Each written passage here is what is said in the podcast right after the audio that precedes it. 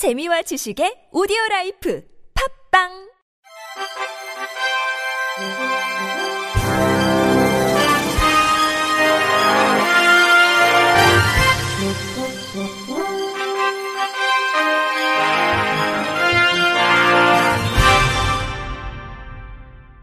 청취자 여러분 안녕하십니까? 4월 5일 화요일 KBS 뉴스입니다. 윤석열 정부 출범을 앞두고 핵심 공약인 장애인 개인 예산제 도입 논의가 시작됐습니다. 국민의힘 이종성 의원은 한국장애인단체 총연합회, 한국지체장애인협회와 지난 1일 국회에서 장애인 개인 예산제 도입 방안과 과제라는 주제로 정책 토론회를 개최했습니다. 이 제도는 이미 영국, 독일 등에서 도입 시행되고 있고 2022 대선 장애인 연대가 요구한 공약이지만 전국 장애인 차별 철폐 연대는 장애인 권리 예산 규모 자체가 매우 적은 상황에서 유명무실하다며 현재 장애인 정책에서 가장 필요한 것은 서비스 종류와 양을 늘리고 예산을 확대하는 것이라고 비판한 바 있습니다. 이날 토론회 발제를 맡은 한국복지대학교 사회복지과 강동욱 교수는 개인 예산제는 근래의 탈시설화 등 사회 서비스 분야의 정책 흐름에서 볼 수 있는 이용자 중심의 개별화된 서비스를 설계하는 데 의미 있는 정책 수단이 될 것으로 전망했습니다. 반면 한계점으로는 구매자가 개별적으로 선택하는 것이 실제로 적절한 서비스 공급을 통해 충족될 수 있는지 명확하지 않고 구매 영향력을 개인에게 전가함으로써 공급자가 불평등을 증가시키는 방식으로 행동할 가능성이 있다고 짚었습니다.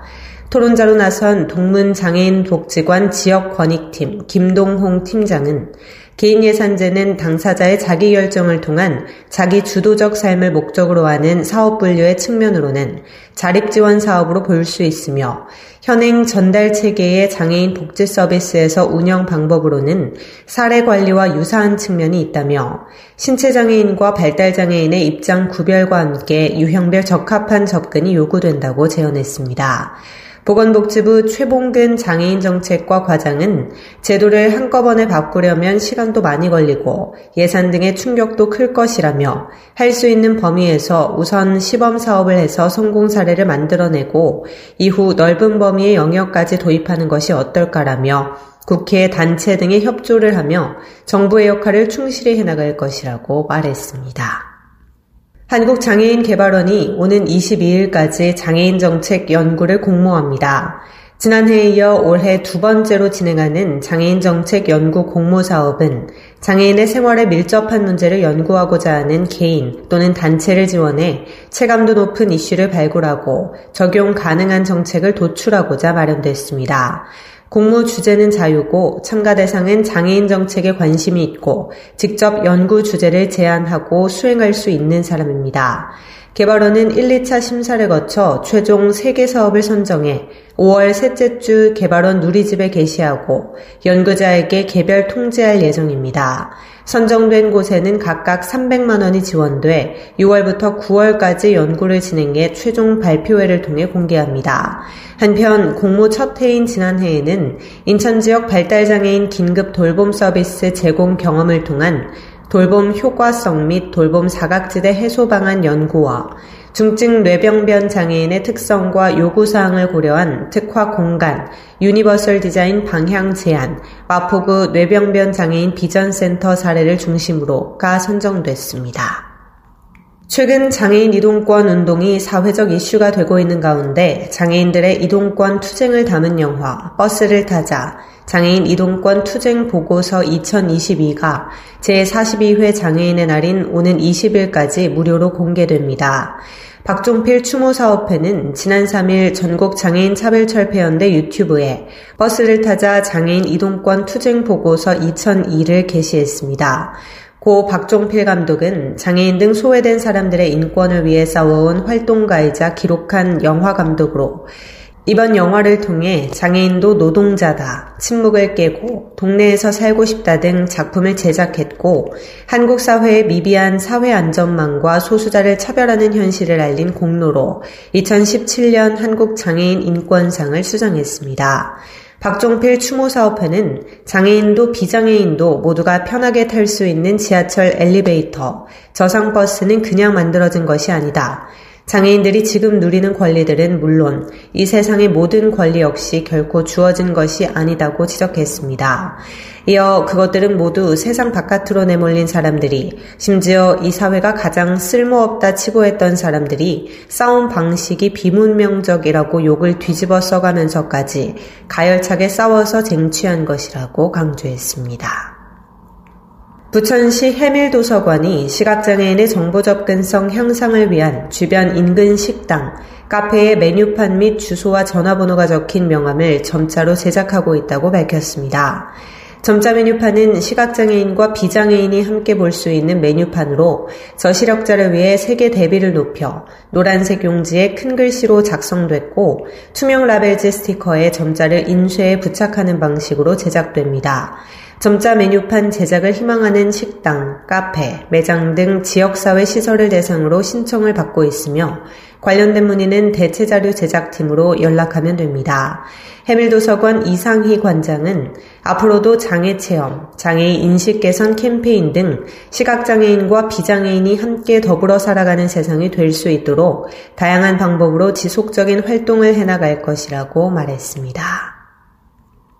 남원의 장애인들의 복지 증진을 위해 통합 서비스를 제공할 목적으로 관련 단체들을 한 대로 통합한 장애인 어울림센터가 개관했습니다.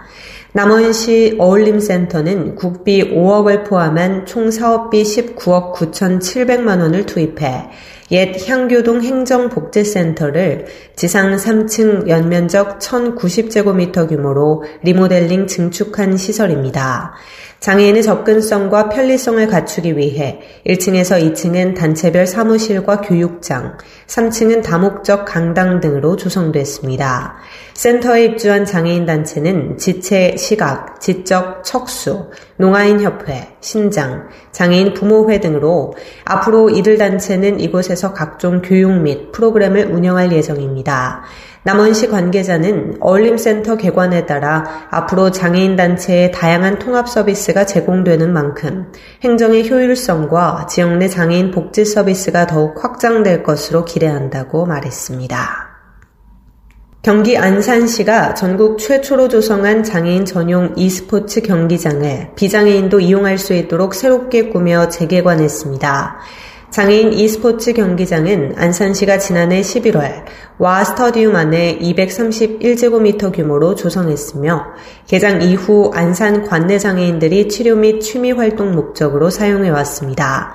안산시는 e스포츠 경기장을 비장애인을 비롯한 다양한 연령대 시민이 편리하게 이용하도록 올해 초 리모델링을 통해 면적을 336제곱미터로 늘렸습니다.